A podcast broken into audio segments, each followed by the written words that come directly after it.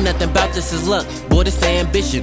Nothing gets in our way, we on a clear mission. We making plans, we just trying to live society. Working so hard that we growing notoriety. And we born with the drive, yeah, it's inside of me. Eric, Mark, and James, we giving game, they inspiring. Adam clear with the vision, it's so deployable. You do what you want when you live in life, unemployable.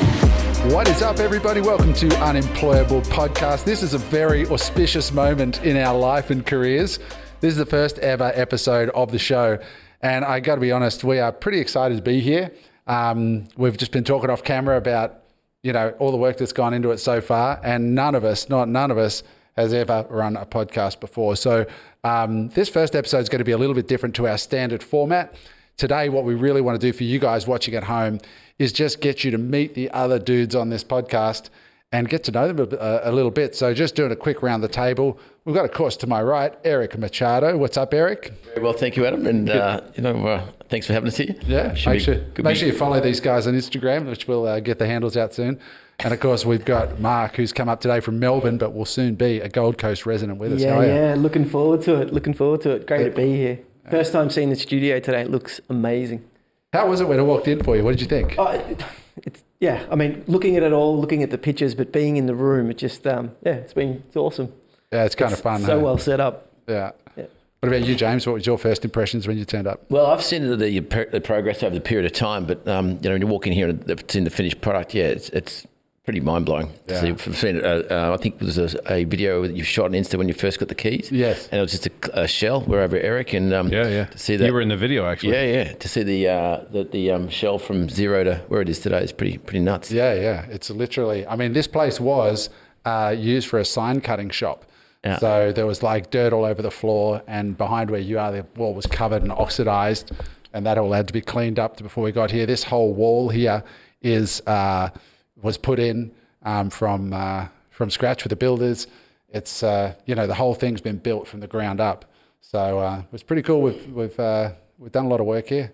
Eric and his lovely wife Jen were in here with us, so it was pretty cool. Yeah, yeah. it was fun. So what we're going to do to kick it off is uh, get the audience at home to just sort of get to know us a little bit more. And I think a lot of people watching, certainly early on, probably know me and my story. So I thought it might be cool to sort of each of us uh, talk to each other a little bit about our journeys to be here, um, and you know what's your background, where you're from, uh, and so on. So let's start with you, James. Get you out of the way first. Sure. what, what, do you know, Adam? Where, where, were you? Where did you grow up, and where were you born? What's your story pre-business? I, am not. I haven't grown up, so uh, that's going to be, a quick one. Progress. Yeah, no, I born in Sydney. Then moved to the country, a little country town called Glen Innes in northern New South Wales, and um, was there for. Um, best part of 20 years, then the Gold Coast for 10, North Bondi for 10, which was pretty crazy time. And then yep. been back here for the last six years, yeah. Yeah, yeah. So, um, so you're a country boy at heart. Well, yeah, you know, there's a, got a few of those uh, those traits there, which is good to have. Yeah, yeah. Tell us about like what you're doing now. Like you're in the healthcare space, you're just acquired a company and you're yep. improving it. Yep. What are you doing at the moment? Yeah, so we looked into the. Um, I sold a couple of companies year before last and uh, took six months out to, to, work out what I wanted to do for the next good five to ten and uh, spent a fair bit of time researching the sector um, uh, with a, quite a few overlays and uh, landed in the healthcare space. So, and when uh, went about um, um, curating a database of every company in the sector, um, and then started a, a, proprietary outreach, so small scale M and A, and landed with a, a, business up on the north side of Brisbane. So, for people who don't know what M and A is, it stands for mergers and acquisitions. Mergers and acquisitions. So you're uh, looking to acquire companies that you can look at and then see uh, uh, what, what, what, you know, what's your universe? How do you determine it's a company you might be interested yeah, in? Yeah, so there's a whole, but I might even do a segment on that later on, another pod specifically yeah. on it, because about 15 overlays that I put on it. But in short, um, looking for companies that are um, recession resistant was the first key criteria because I think we're going to have some choppy water the over the next five to ten. Yep. Um, some, uh, sectors that have got um, a tsunami of demand on the way. Yep. Um, and also uh, painkiller, not a vitamin, not into shiny object, not into um, you know uh, want. I want to have must yep. in there.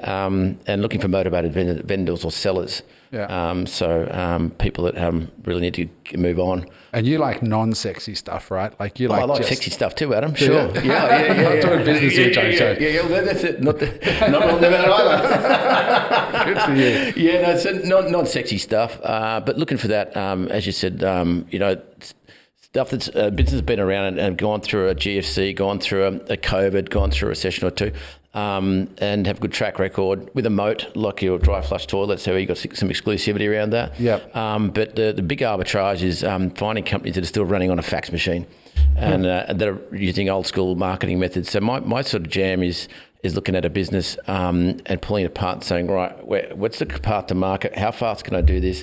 And generally, high ticket is the other criteria I look for as well, something with margin in it. Yeah. Um, I'm not really into mucking around for stuff that less, less than five grand. Yeah. Um, and so you can afford to outbid a lot of people online when you've got high ticket and then put in um, you know, front end uh, marketing funnels uh, and a sales team. That's the model. Yeah. Um, and so with, with, that, we landed in, in, this sector, and so far so good. And you've got a business partner as well that works with you, right? Yeah. So what my, I said, my, my front end's more so the marketing sales, and he's ops. So right. which uh, works quite well to his strengths and, and uh, and to mine as well. So you create the that top of funnel inbound. You bet. And then he, yep. he sorts out the operations to make sure it's all growing. Yeah, exactly. What do you guys uh, want to ask James about his uh, his life so far? What else have you done? Mate, well, it's, it's, it's a very similar model for the, since about 2000 or more earlier than that. Um, we did uh, maths and English um, children's um, um, proprietary based um, uh, software in the uh, maths and English space. So I've had direct sales companies in home before the internet was around, knocking doors. And again, high ticket, lead, conversion, you know, presentation, sales team. From that through to um, uh, a lot of info, sold a lot of info in the stock market um, and forex space, then property. Um, same again, we um, would um, do project marketing, much like yourself. I think we met when I was at the tail end of that career at uh, Eric. we're talking yeah, you were just getting out of some yeah, of your deals. Yeah, we did. We did a whole bunch of um, stuff. So we did that, and then we were like, okay, if we're going to sell it, why don't we go and uh, develop it as well? So we went and grabbed a couple of blocks of land and um, cut them up from um, so effectively from cow paddock to here's the keys, the full full universe. So DA, BA, uh, sales contract, and the builder, and rent the things and uh, and finance them and and uh, hand the keys over. So that was property, and then. Um, you know, I've got in, uh, we did a couple of deals together, Adam, with yep. you, you Spy. We got a million dollar T-shirt each. Yeah, exactly. yeah, and we built another couple of bits of software as well over that period. Sold those. Had a couple of e-com businesses, and and that's when I sold that as well. And then hung up the gloves and, and then said, right, what do I want to look at? And we'll go and buy some old, boring businesses and apply some new age marketing to them. So some of the stuff you're doing in in your current business is just awesome. Like like yeah, this. Yeah. For those watching at home, you're going to over time, if you keep tuning back into the pod, you're going to learn some really interesting things from James about um, automating sales processes that work and lead generation funnels that are just you know, cutting yeah. edge and awesome. Yeah, no, we're having a bit of fun with a couple, and it's I think it's also testament as you can put these a decent lead funnel in, uh, you know, in a lot of businesses. But if you have a, a business that's got true demand, where they're pulling it out of your hand, yeah. it, it makes you look like a genius when it comes to marketing. So you've got true need, want, um, and whatnot. Like one of our um, funnels I'm running at the moment, like a lot of leads online in this sector, they're paying three bucks fifty a click. I'm getting leads for three bucks fifty. Like that's an opt-in after a ten question survey, and then get name, email, phone number, and then they're booking a call to speak with one of my guys. For, so for, for the same price as other companies are paying for a click, I'm getting you're getting an actual conversion into a booked call. Oh my god! Oh good. Yeah, that's insane. So, that's so an insane difference. To put that in perspective, I go through hundreds of clicks to get a sale. You're going through yeah, yeah. I remember when we were doing business together, um, and we were running traffic and spending north of a million bucks a month, and you know we were, get, we were struggling to get leads for thirty five bucks a lead. Mm, uh, a lead, a lead. You yeah. know, so it's um again, it's not not. You can look like a genius, but when you're in the right market, I think it makes a hell of a lot of difference. Yeah, so I'm really looking forward over the time, James, with the audience at home. The reason I uh, asked James to join us is because he's so good at building businesses and that's half of what it takes to create wealth. It's it's building businesses, which creates two things: equity and cash flow. And then I also wanted you on because of your experience in property. So you know, you take that money, you invest in real estate. You've had a load of experience there. So I think you're going to add a lot of value to the audience who are looking to get out of the rat race through a side hustle and efficient use of capital. Um, and that's where I might segue to Mark because Mark you're an interesting cat as well. You've got like a really fascinating skill set that brought, you know branches equities as well as real estate and so on. So just maybe tell us a little bit about where where'd you start in the world, um, yeah. a little bit about background. So born and raised in Melbourne. Um, James, I don't know if you remember, we actually met, met, like 15, 20 years ago at Anthony Robbins. Date with Destiny, I do David remember. Destiny, I remember right? the conversation outside in the lunch break. And now, now we're here, so never would have picked that. But um, yeah, so born and raised in Melbourne, um, and you know, when I was in high school, loved business management, got the uh, it got a, a perfect study score in business management. Thought great, going to university, and then after six months, I'm like, this is just not for me. I need to get out there and learn from the from the school of hard knocks, and the hard knocks started to come. So muddled around for maybe three, four years in different businesses, running a cafe, tried to start up an advertising newspaper, and just couldn't connect the dots, couldn't make it work. Um, but a friend of mine that I was I was uh, uh, with a friend at the time, basically she was selling uh, land, and she was telling me how much money she was uh, earning selling land, and I'm like, oh, that sounds interesting. And so I went across and and applied for a job with uh, Stockland, and I'd never heard of Stockland, and then I'd Googled them and realised that they were Australia's like largest land developer, and I thought, shit, I've got to get this job, got to get this job. Uh, and then, yeah, basically started selling land in 2007. Uh, I call it the, the high paying apprenticeship because I was basically um, selling land, investing in land, and, and started to do my own little small developments. Um, went out on my own a couple of times. Basically, the developments didn't work, so I had to go back and sell land again. Um, but yeah, that, that's kind of my story. And then from there, I kind of had this love and of the macro picture. Like I love looking at macro finance. I love looking at the stock market. I love seeing how everything kind of meshes together and how everything in the world is kind of related. And it, it's just amazing how many things actually are related. So, You- But you sold more than the average land salesman. You sold a bit of land. yeah, so I, I think I sold close to uh, about 3,000 blocks over 10 years. Wow. Yeah. I mean, yeah. that's a lot for anyone to sell of anything, but of land, that's amazing. Yeah, yeah. So uh, it was a little bit of fortune, but obviously there was you know a little bit of hunger there as well. But you know after 2007, 2008, when the uh, global financial crisis came about, uh, Melbourne introduced a thirty-two thousand dollar home buyers grant, and that kind of really started kick kickstarting the um, the that new home and land market. And I think Queensland's looking at doing something similar here at the moment. So Yeah. yeah, that, And so you've just had a first baby recently as well? Yeah, little Frankie Holiday. She's Frankie uh, Holiday. ten months old, so she's keeping me keeping me quite busy. Yeah. She's a delight. So yeah.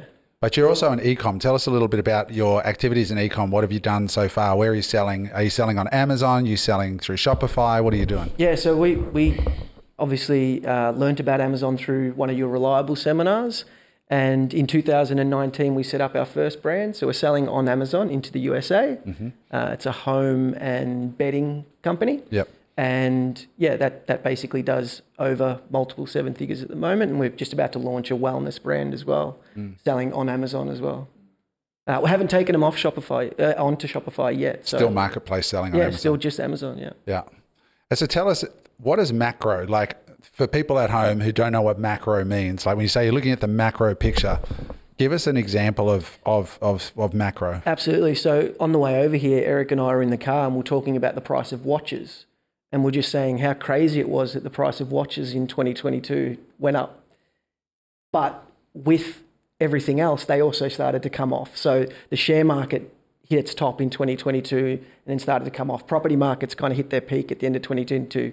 Uh, Amazon businesses, there was a there was a boom in Amazon businesses at the time, and they kind of hit their peak and started to come off. So why is it what interests me is why is it all these assets peak run up and come off at the same time. So i love trying to find out those links. What are the interrelated activities that are causing these changes? and, and then you realize that it's basically cyclical. There's a global debt cycle there's a global business cycle and there's a bunch of global cycles that are occurring hmm. that are basically touching all things so you're going to be our, our Ray Dalio on this show and help us out with that. yeah, that they're big, big shoes to fill. Ray, Ray, Ray Dalio is, uh, is is a legend, but but uh, But that kind of thinking, but right? yeah, def- definitely, yeah. Because the average man or woman sitting at home is trying to get out of the hustle, right? Learning these cycles is pretty critical, right? Like, where do you allocate your capital and attention at any one time? hundred percent. Hundred percent. It's like, you know, people people in the traditional financial space will have a go at Bitcoin,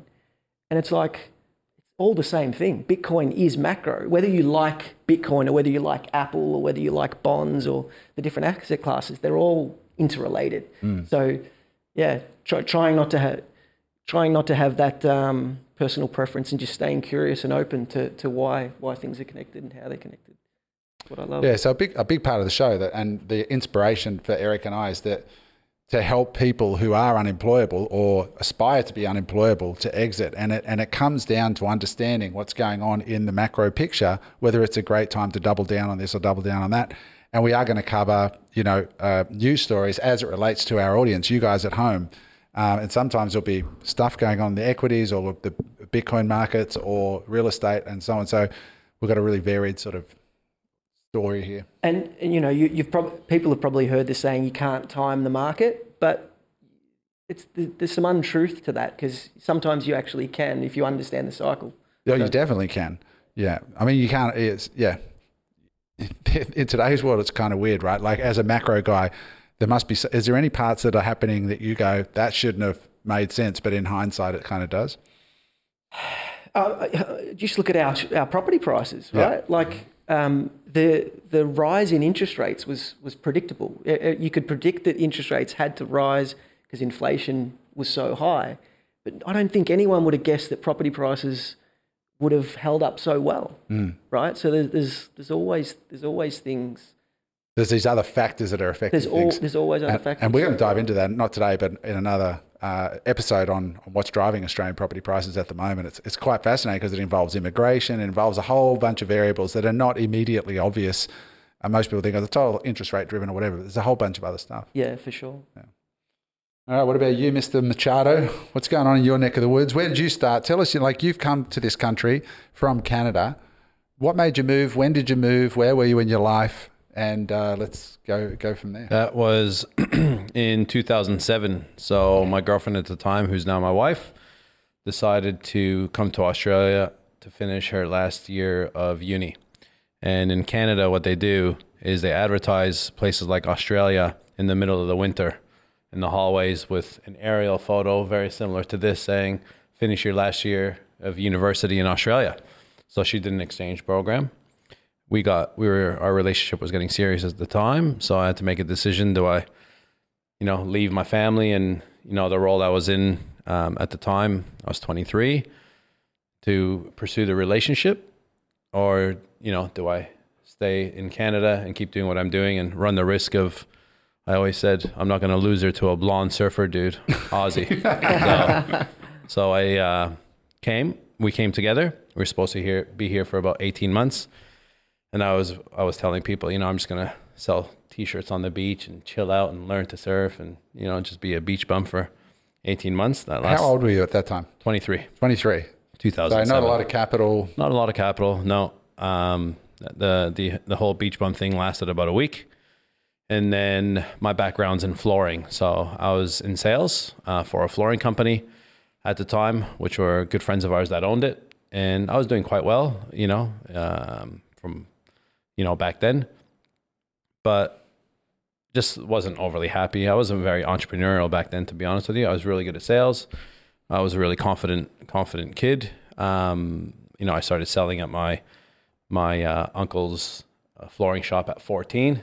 You know, back then, before online was a big thing, people would walk in off the street and you know, I need hardwood done, I need carpet done, and you're selling. So, 14 year old kid selling to adults. You know, so that, that really built my my confidence up. So when I got here, um, I applied for a couple jobs. You're on the Gold Coast. on the Gold Coast. Yeah, we arrived on the Gold Coast. She went to Griffith. We landed in Surfers Paradise because that's what us foreigners look at. You know, Gold Coast and it's, it's Surfers Paradise. So landed in the middle of Surfers Paradise, stayed in a hotel for a couple nights, and then just looked for a place. And during that time, I started looking for a job, and I actually applied for a job at the Harvey Norman Flooring Center in Bundall Wow. and for a management position at 23, which I thought, you know what, this is this is going to be an ideal job, and I got the job.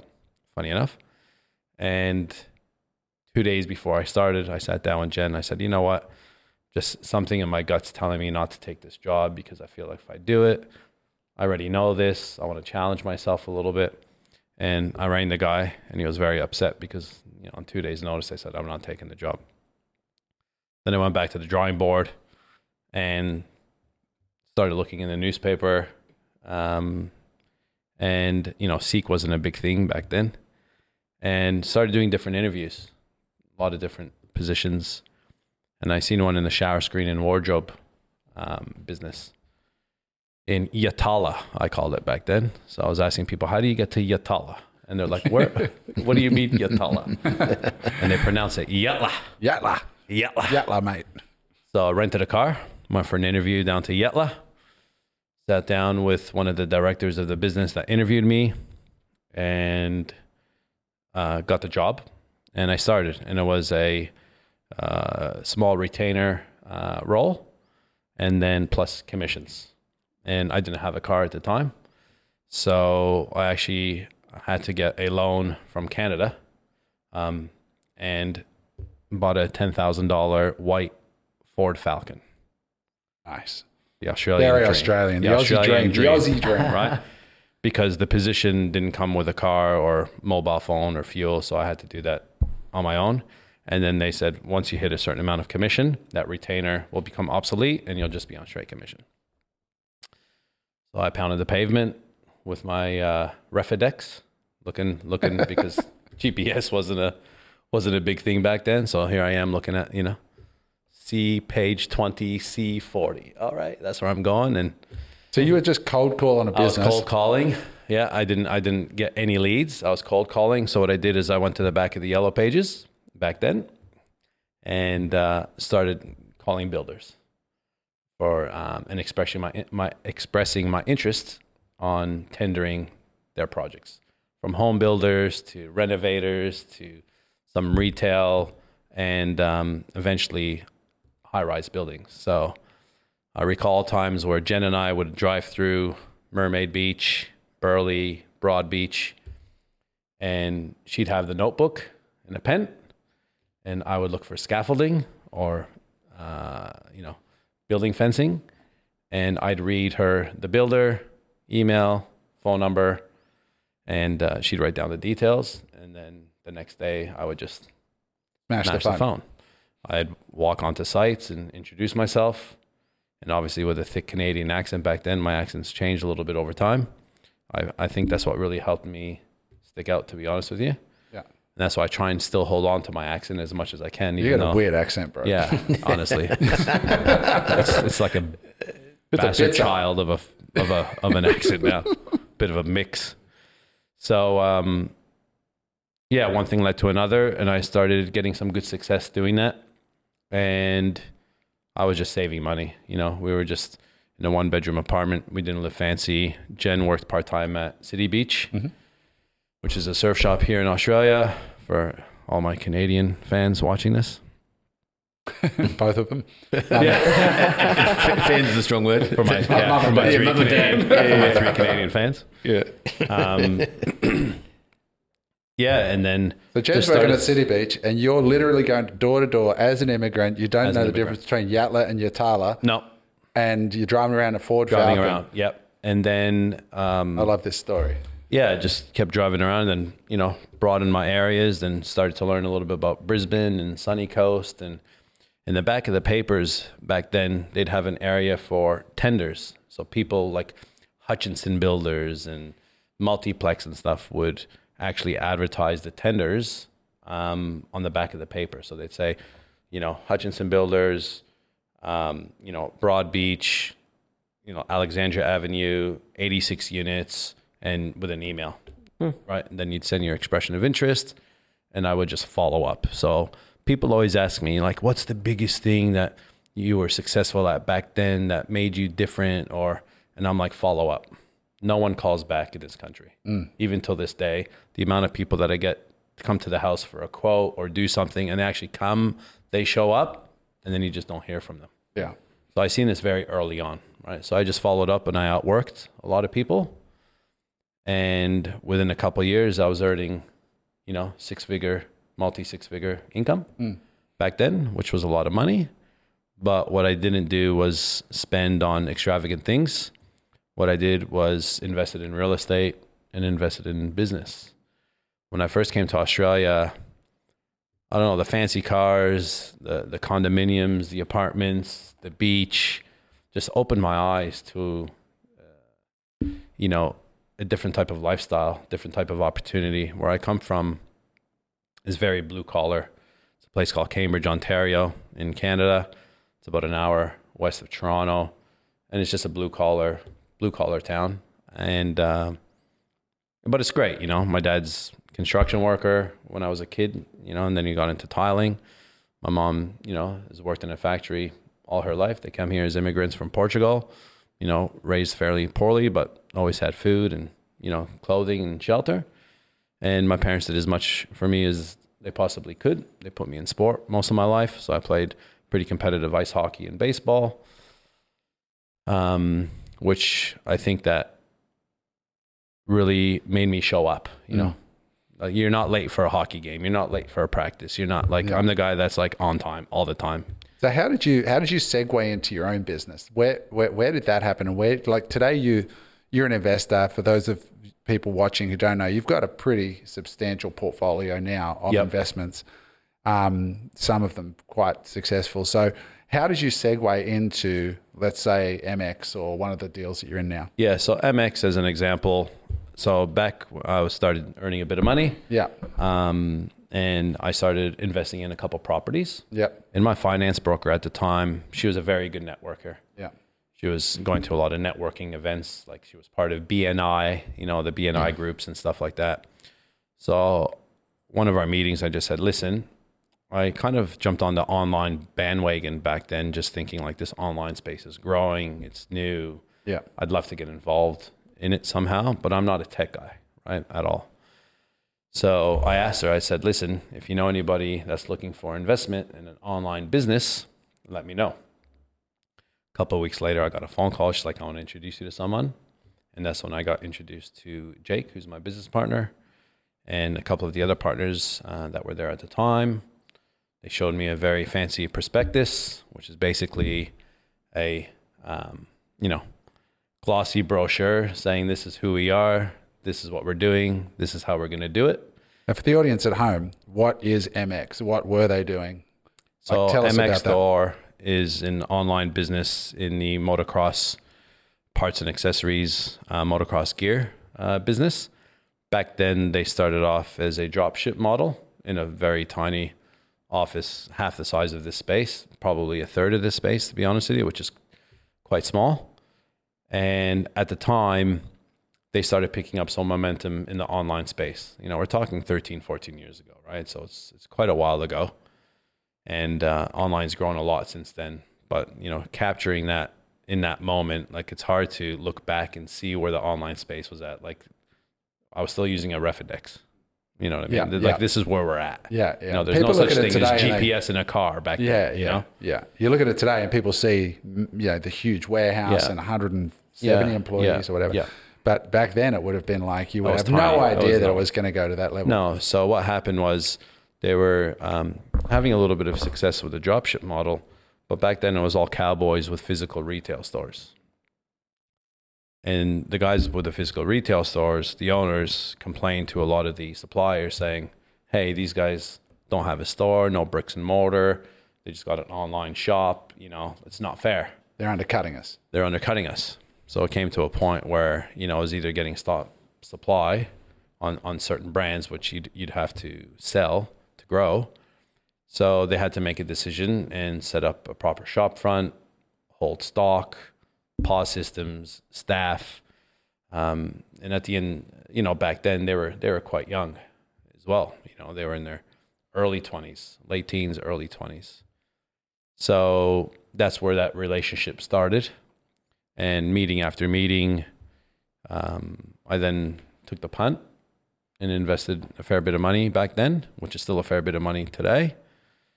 And um, I was involved, you know, from the beginning, um, not day to day, but obviously when you're investing that kind of money, you want to keep a finger on the pulse. Was this your first major investment in Australia? First major investment, yep. Other than what I was doing is investing in some property in Canada. So I was making money here and then buying property in Canada because I didn't know the property space here too Yeah, well. yeah, Yeah, yeah. So the first major one in Australia. Yeah, definitely. And you lucked out with those guys as partners, right? Like they're solid guys. Yeah, solid guys. I mean, we've had some some ups and downs over that time. There's been partners that have come and partners that have gone over time, that have got bought out and whatnot. But what people see now is, you know, they see the warehouse, they see the, you know, I, I get people sending me all the time, you know, stickers on the back of Utes and the car windows and stuff like, oh, look, What are there's the another metrics one. now? What are some of the metrics now around the business for people? Yeah, it's now a nine-figure business. Yeah. Um, which is probably one of the bigger online businesses in the country. To be honest with you, Yeah. the boys have always flown under the radar. MX was never created um, uh, for money. It was to make riding more accessible and make it safer. You know, so there's there's big core values in the business, and uh, yeah, we range between 160 to 180 staff depending on time of year. Yeah. We've got a uh, floor space now of about 6,000 square meters in Burleigh Heads. So we we pick, we pack, every everything is in house. It's amazing, right? As a Gold Coaster, I mean, James, you've been here a while as well. The industry that, and these companies just weren't here 10 years ago. Right in Burleigh, we've got HiSmile, which is a Yep. massive, probably a billion dollar business. company now. You guys, we got, is that like KD? That's in They're Brisbane. in near uh, Logan, They're Yatala, Brisbane? Yatala area. Yatala. you know, that's now a $100 million company as well. yeah, yeah, annually. yeah, yeah. They're doing really well. And these guys are all in this On sort one of brand. southeast corner. It used to be down in your neck of the woods, Mark, where it was all Melbourne and Sydney, but it seems to be changing. I think the world's changed a lot since COVID as well. Like a lot of, well, we, we came up and lived here for eight months during during 2021, and we're like, wow, what are we doing? What are we doing in Melbourne? And I think there's a lot of people that have kind of realised after COVID when they don't have to go to meetings physically and they can do a Zoom call or they can work from home or work remotely. That uh, this is a place to be. So there's a real there's a real entrepreneurial community building here. Even even Byron Bay for such a small Totally. town um, has you know per capita probably so many uh, millionaire entrepreneurs. yeah. Um, but yeah, they're really really starting to group here and It's funny. Um, someone told me before, they're like, the Gold Coast is the best place to live if you can make money. Yeah. yeah right? Because Yep. what happens is a lot of the corporates, you know, you go to school, you go to uni, you get a job, and a lot of them go to Sydney, a lot of them go to Melbourne because that's where the corporate money is.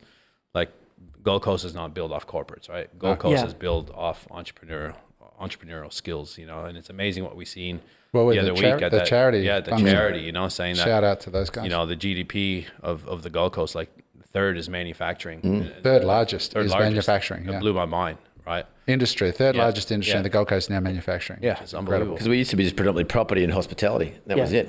Yeah. yeah, um, yeah, tourism, you know. Yeah. And like you were saying, when you when you guys started MX, like online was new.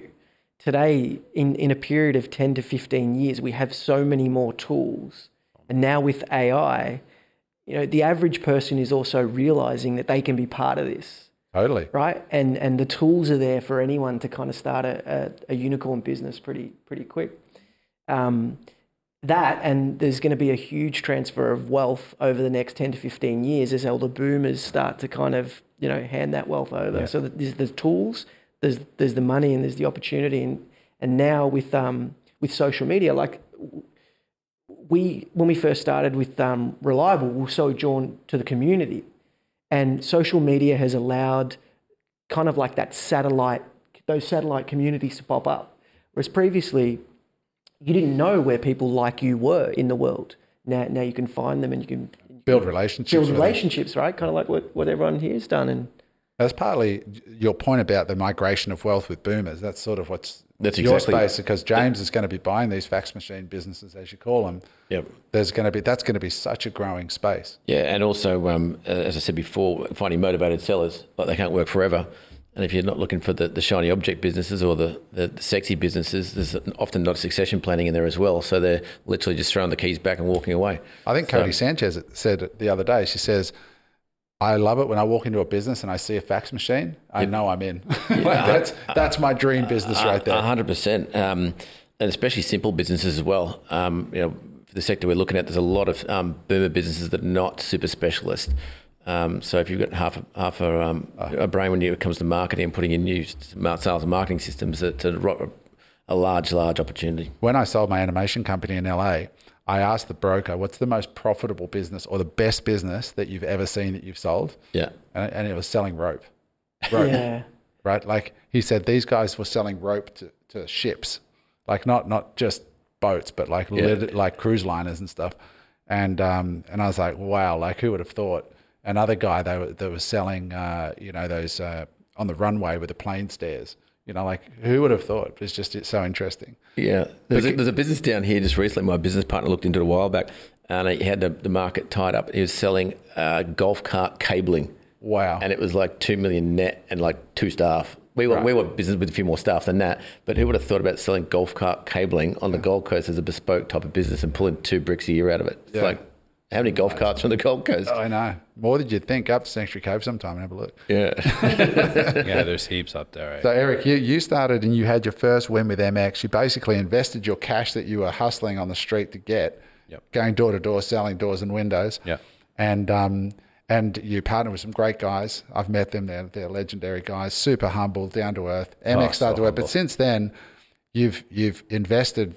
You know your profits and you're, you're in a whole bunch of other stuff. Do you want to share just a couple other businesses that you have backed or started or that you Yeah, own? so I'm a partner in a business called Gold Coast Luxury Resorts and Gold Coast Rental Properties.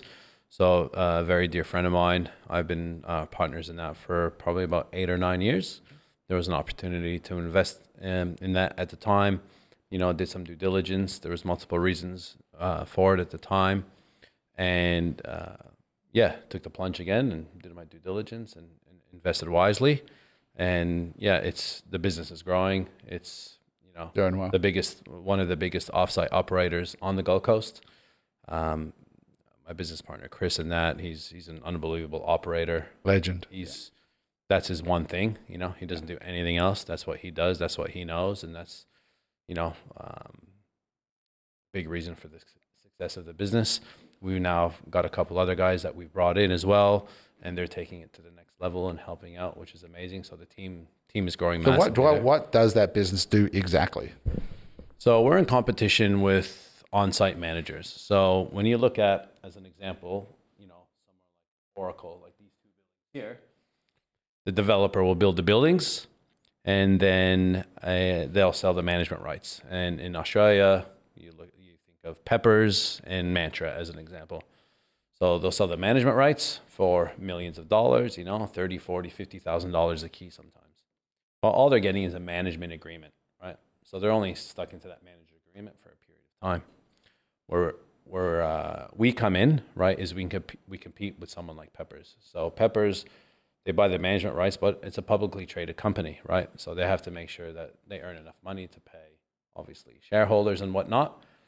And they've paid a lot of money for the actual management rights. Where we come is we do the exact same thing as what they do, except offsite. So we haven't paid for any management rights, which means we can offer a better commission rate, a better structure to the owner of the property, which then means we could be more competitive on the nightly rate on the back end. So you manage, or if I owned a property Yep. and I gave it to you to manage, Yes. you would then put that property onto booking.com, Correct. Airbnb, you would Yep. manage the booking, manage Yep. the cleaning, manage the whole thing. Everything. And then pay, you take a, a fee. Yeah, we take a fee and then you guys get paid every month. And it's better for me as an owner to get you to manage it than it is for me to put it in the long term rental pool. Correct. Okay. And you have and you have access to it, right? Okay, so, So you're it is. It's in the responsible for the term. housing shortage, basically. we are like and this is something that we've been talking about before going you know with the properties prices going up and lack of supply what people aren't thinking about is stuff like divorce divorce rates are at mm. all-time highs Yeah. what happens when people divorce mm. wife needs somewhere to live husband needs somewhere to live all of a sudden you need two houses or two units not one mm. how many units are being taken off the market to airbnb Right. right how many units are just being locked up from overseas investors as an example And that's in addition to the obvious of having, like, the last 12 months, half a million people migrating to Australia permanently, uh, immigrating permanently. and, and to me this is you know touching back on the point where you know why is house prices kind of why are they so stable and and actually going up at the moment if you look at the stats is there's a lot of this reasoning and not Economics 101, yeah. right? So you've got property Yep. divorce rates going up, you've got um, people coming in, and you've got properties disappearing off the Yep. rental market. correct We can't build fast enough. I mean, you, you might have some numbers on that market. Can we build fast enough? Uh, we, we can't. And now, you know, with everything that's going on in the world, the, the cost to build is also a problem. So, so many builders have gone bust because of that. Labor is becoming a problem. This is, this is why inflation is such a Yeah. touchy subject. And, uh, uh, who, And immigration as well. who, who was it that um, got news time recently? Um, Gurner. Yeah. He basically he spoke the truth. I mean, he, he did it in a in, in a way that probably wasn't very delicate.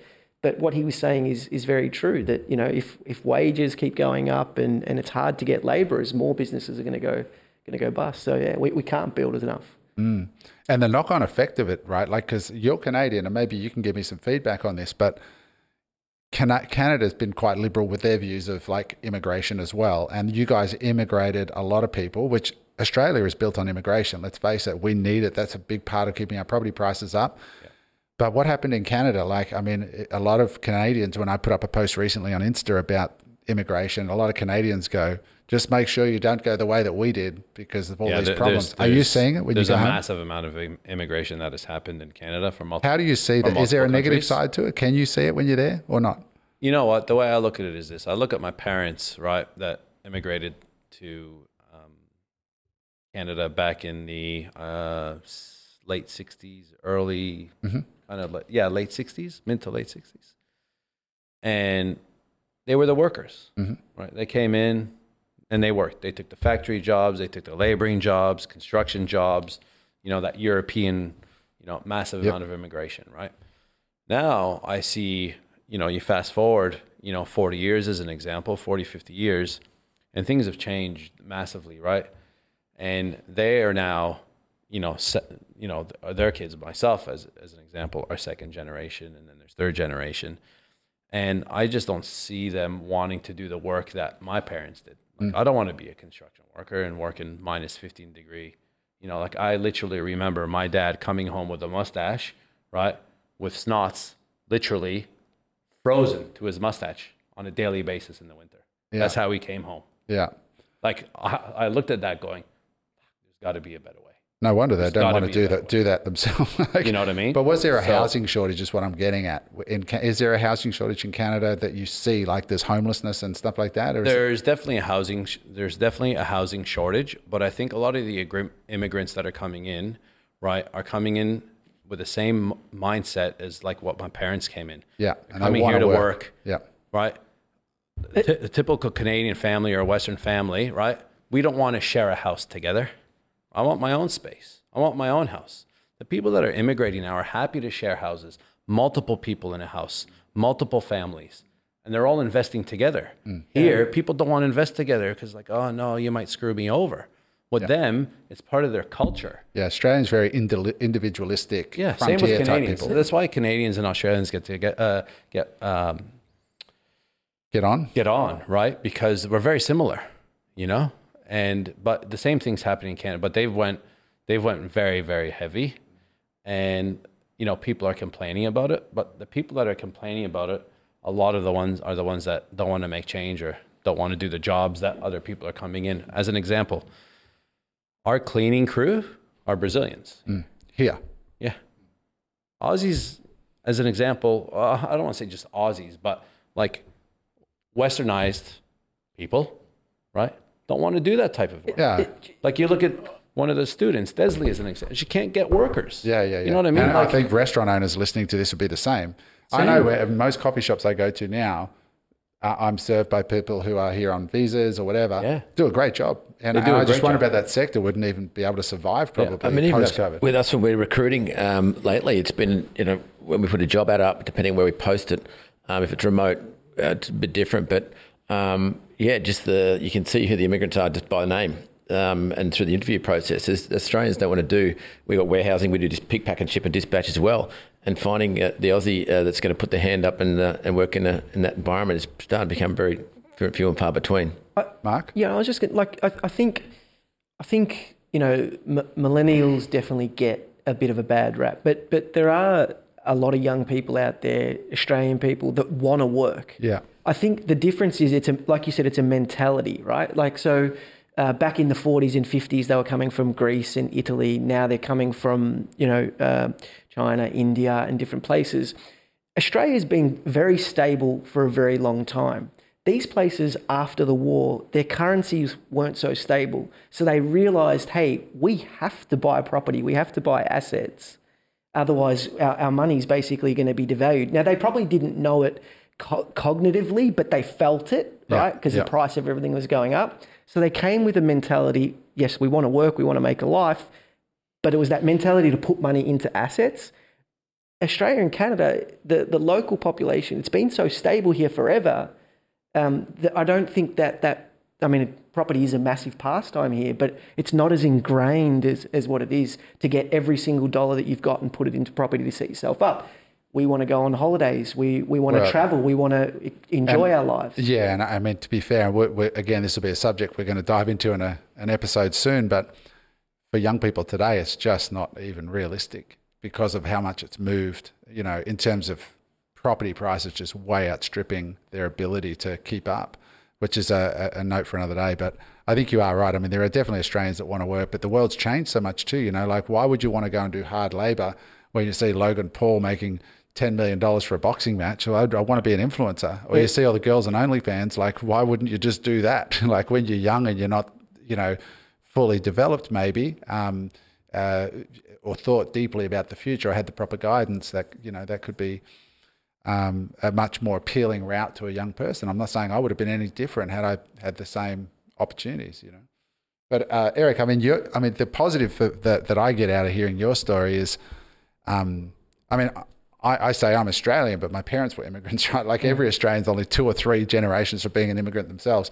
What I love about your story is I know right now there's 175 people in Burleigh um, that are all employed because you came and, and put up money with a couple of Aussie entrepreneurs, what we'd call Aussies. Yeah. You backed them, and the, you guys went together and and and created massive value to the economy.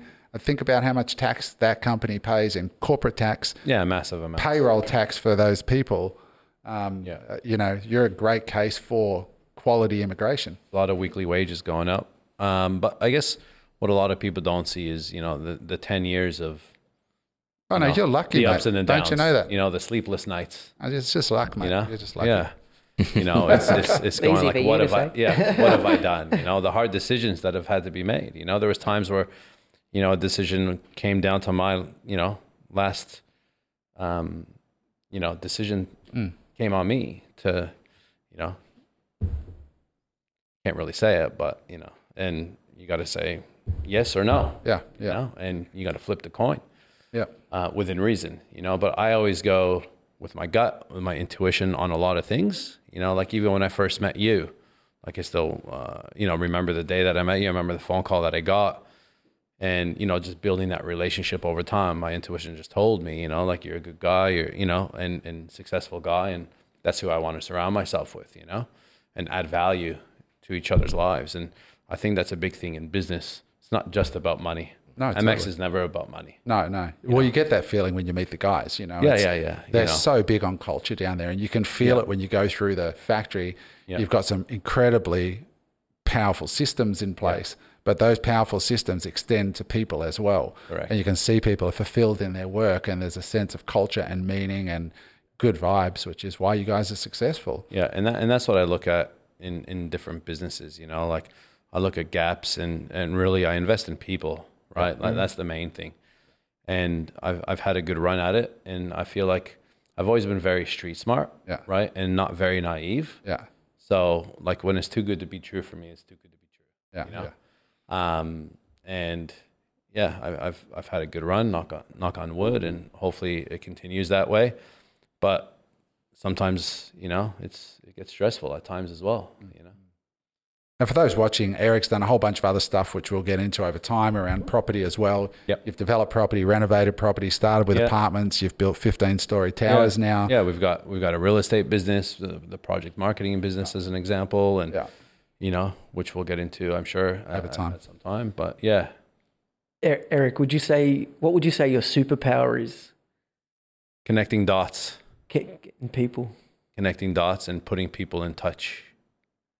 I've added value in James as an example in his business. He gave me a ring and said, "Hey, I'm looking for someone to do this role." And I had a call the week before of someone else saying, "Hey, do you know anyone that has a role doing this?" And I'm like, "Actually," and you know, like this is what I do. You know what I mean? And I think Like, that's part, partly being an immigrant, right? Like w- when you come in, you, you hadn't had your girls at that point, right? No, Just Jen, right? Yeah. But when you come in and you've got to make a way a- in a country that's, I mean, it's probably when you got off the plane, right? And you get to Surfers Paradise, what was that feeling like? I mean, coming from Canada. Had you been here before, I or was just seen the honestly, brochures? it felt hot, yeah. sweaty. Yeah. honestly, but it was exciting. It was exciting. So know? you, you come to this country, everything's brand new. There's that level of brand new. excitement, but you've got to hustle and you've got to get to know people and yeah, nurture relationships. like we came with not a lot of money, man. Like Yeah. like people don't understand. Like it's. I mean, didn't imagine the shoe on the other foot. Cash, you know, what I imagine mean? going Like, to Canada and like trudging around, not We knowing didn't know anybody. anybody. We didn't know one person. Like Yeah. we landed in the middle of Surfers Paradise. We didn't know one person. We know two things. We we knew one one thing for sure was Jen was going to university the next week. Yeah, That's what it's going to Griffith Uni, Right, just going to and you're out there Uni, knocking doors selling right? shower And I screens. got to decide what I'm going to do, right? And I'm like, oh, I'm just going to sell T-shirts on the beach and chill out, you know. Which, like I said, lasted a week and went bananas. And So for all of our immigrant friends that are watching this, know that we here at Unemployable are so stoked to have you here, and we believe in you because, um, you know, it's we're very pro people who want to work and add value and create businesses, create jobs, um, and add value to this country. Uh, it's not here yet, but shortly in this corner, you're going to see a six and six foot two kangaroo, uh, boxing kangaroo. We'll have a naming contest for it, but that's what Australia's all about, right? A home of wealth and toil, where if you put in the work, you can actually create wealth. And I still believe that's true today. In fact, I believe it's truer today than it's ever been, which is I'm going to ask you guys while I just do this little bit why you wanted to come on unemployable because none of us are getting paid to do this. And I, I'd like you to think about as we wind this first episode up, why why did you come on? What what message? Because right now we have people watching this that have immigrated to this great country. We have young people watching this that are uh, aspiring to do something. I imagine if they're here, they're interested in doing well in life. We have families in the struggle. Some of them are on their on their way to work on a in a car or on the train. Um, some of them are at work, hating their life, um, and many of them are in the struggle of small business, and it is a struggle. Um, so, what is it that you want to, you know, contribute to their lives? And for me, guys, um, you know, I asked Eric to join me initially, and Eric um, agreed, and then I convinced these two guys because I think they have massive value as well. We just believe in people, and we want to share as much as we can about how to actually get out of um, this deal of the rat race if you hate your job you know like how do you if you hate your job and you don't feel that you're getting the most out of your life how do you actually exit and how do you make that happen um, and so we're going to share with you uh, and bring people on and guests on that can really speak positivity and and strategy and mistakes into your life but i just want you to know that you know sitting there no matter where you are right now uh, we have all at this table gotten to where we are from. Does anybody have a degree? Do you have a degree? I have a uh, college diploma. I did three years in marketing, but it was just college, A not college, university. not university. Do you have a degree, Mark? No, no. I lasted six months. Six months? No, not at all. No. So there's no degrees. Like they say, nothing has more degrees than a thermometer, and you stick that up your bum. So, um, you know, even if you people have said you're not that bright or whatever, there's a lot of people that are pretty dumb that have done really well just by learning the right things. So, you know, that's that's why I'm here anyway. I just want to really um, in, in, inspire people to do better. What about you, Mark? Like, what floats your boat about this whole idea of creating a pod for people that's Australian focused originally and then much bigger, hopefully, in time? I mean, you know, it, it's that whole spirit and attitude of wanting to have a crack. Yeah. Um, you know, I- I've always been someone who's tried to have a crack at things and tried to encourage other people to have a crack at things and just give things a go and, and for it for it to be okay to fail. And I think, you know, sometimes we watch uh, podcasts or we watch our favorite celebrity running a, these days entrepreneurs are celebrities. We watch them running a business or starting a business and we kind of we put them on a pedestal and think, oh, you know, it's okay for them, but I, I can't do that. And then as as you start to uh, run businesses or give things a go or fail or even have successes, you realize that it's all that failure is all part of the journey. That uh, imposter syndrome is all part of the journey. It doesn't matter whether you're in a room of people who are um, have got fifty thousand dollar businesses or fifty million dollar businesses. That the same, we're all feeling the same feelings. We all we all kind of um, have the same self doubt, and we go through the same experiences. So, yeah, I guess just the opportunity to um to talk about that stuff in, in a in a transparent and, and in a real way, I think is is enticing. Yeah. You, you figure out pretty quick, right, that nobody's going to give you permission. It's it's like you're on your own there. You got to step up. You have got to have a crack. You got to be prepared to fail, and none of us except Eric get through without not failing, right? this little bugger over here. Yeah. What about you, James? What, what Yeah, do you love about this whole concept? Yeah, echoing um, um, what Mark said there as well, and um, that um, permission to, to fail and um, you know and get back up again. But if just if we can shed some light to the people at home, because entrepreneurialism is a pretty lonely sport. Even when you Tough. even when you're in business with someone else, there's still elements that you just go, who do I talk to? Who who's going to answer that question? Who's been there before? Who's got the scar tissue? Um, and yeah, just the opportunity to share, I suppose. Uh, but also, um, who do we get to meet along the way and the, on the journey? Like Yeah. it's a pretty the Rolodex of people that are coming on the show is going to be pretty, pretty, uh, pretty compelling to, to be around this environment. So there's that, um, and just if we can help people along the way, if I can just help one person get the put their head back together after it's been pulled apart um, from uh, you know what we call the brown trousers moment in business. Yeah. um, we all have them, and we have them regularly. Um, so yeah, just um, Doesn't yeah, stop. Doesn't stop. If you're watching this on YouTube, guys, drop a comment below. We will read them about what you would like to hear from any one of us or as a group. Like, how can we serve you best out there in the community? What kind of content would you like? What kind of guest would you like? And what would you like this podcast to be that that is not being delivered elsewhere? Um, this is definitely going to have an Australian flavour because we're Aussies, but I really believe that Aussie entrepreneurs punch above their weight um, because of where we are. You know, when I moved to America, I was like, people like, dude, like, because I was an immigrant at that time, and people like, you know, man, I've never seen somebody work so hard as you. And I'm like, you guys don't realize how lucky you have it. You got 340, 50 million people now, I think, um, in the US. Um, to have this many people in your backyard that you can sell stuff to is just insane. And I think Aussies are really innovative and our Kiwi friends as well, super innovative. We've just got to get in and have a red hot crack, you know, and, and get after it. Eric, what about you? What floats your boat most about being here on Unemployable? I guess it's giving people hope. Yeah. You know, I, I see a lot of people, and, and, and a lot of people in my mind are walking dead out there, hmm. stuck in a routine, you know, unhappy in, in many ways in life. And I want to instill belief in people, right? That the magic happens out of the comfort zone, you know, because for me, I didn't have a crutch.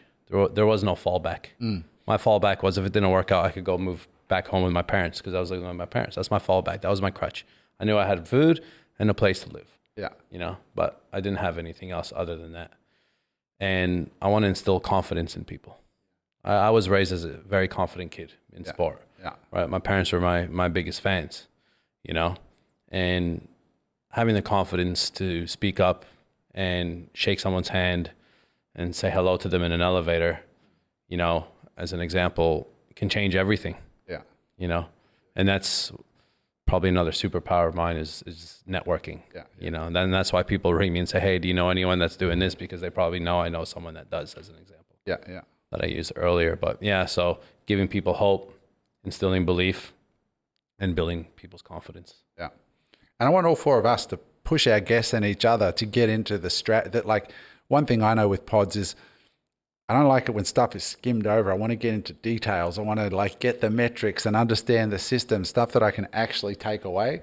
So uh, let's make a pact to try and really do that so that people watching can can go, man, that actually, I get that all the way through, and I sort of keep it at a high level uh, where we can. If we're doing something that's working, we've got to guess it's got something that's working. Let's really drill into it. And um, I think one thing we've got to, as a as a nation in Australia, and I've been on this journey myself. You know, you, we tend to sort of like think that you know we've got to keep it. You know, and there are certain parts of things you got to keep, but there's also uh, you know something to be said for an abundance mentality. You know, getting people the best advice we can with as much specific um, example as we can, so that uh, it becomes something that's a resource, like an actionable resource. But uh, guys, we'll be watching the comments. This is our first ever podcast ever for amateurs, giving it a crack. But I reckon we'll get good at this as time goes by. Uh, if you've watched this long, we thank you very much.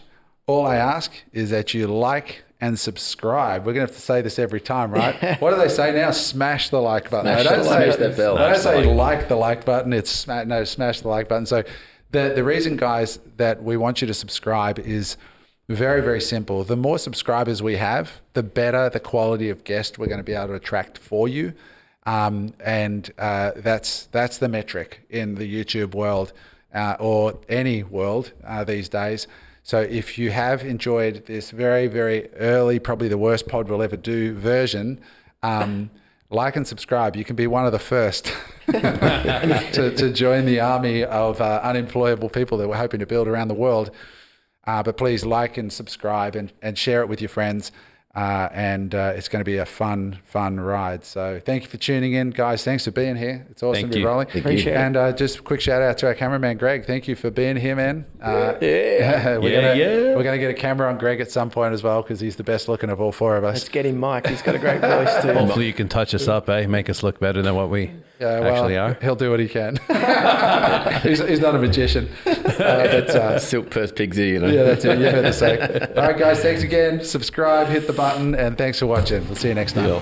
Ain't nothing about this is luck, boy, this ambition. Nothing gets in our way, we on a clear mission. We making plans, we just trying to live society. Working so hard that we growing notoriety.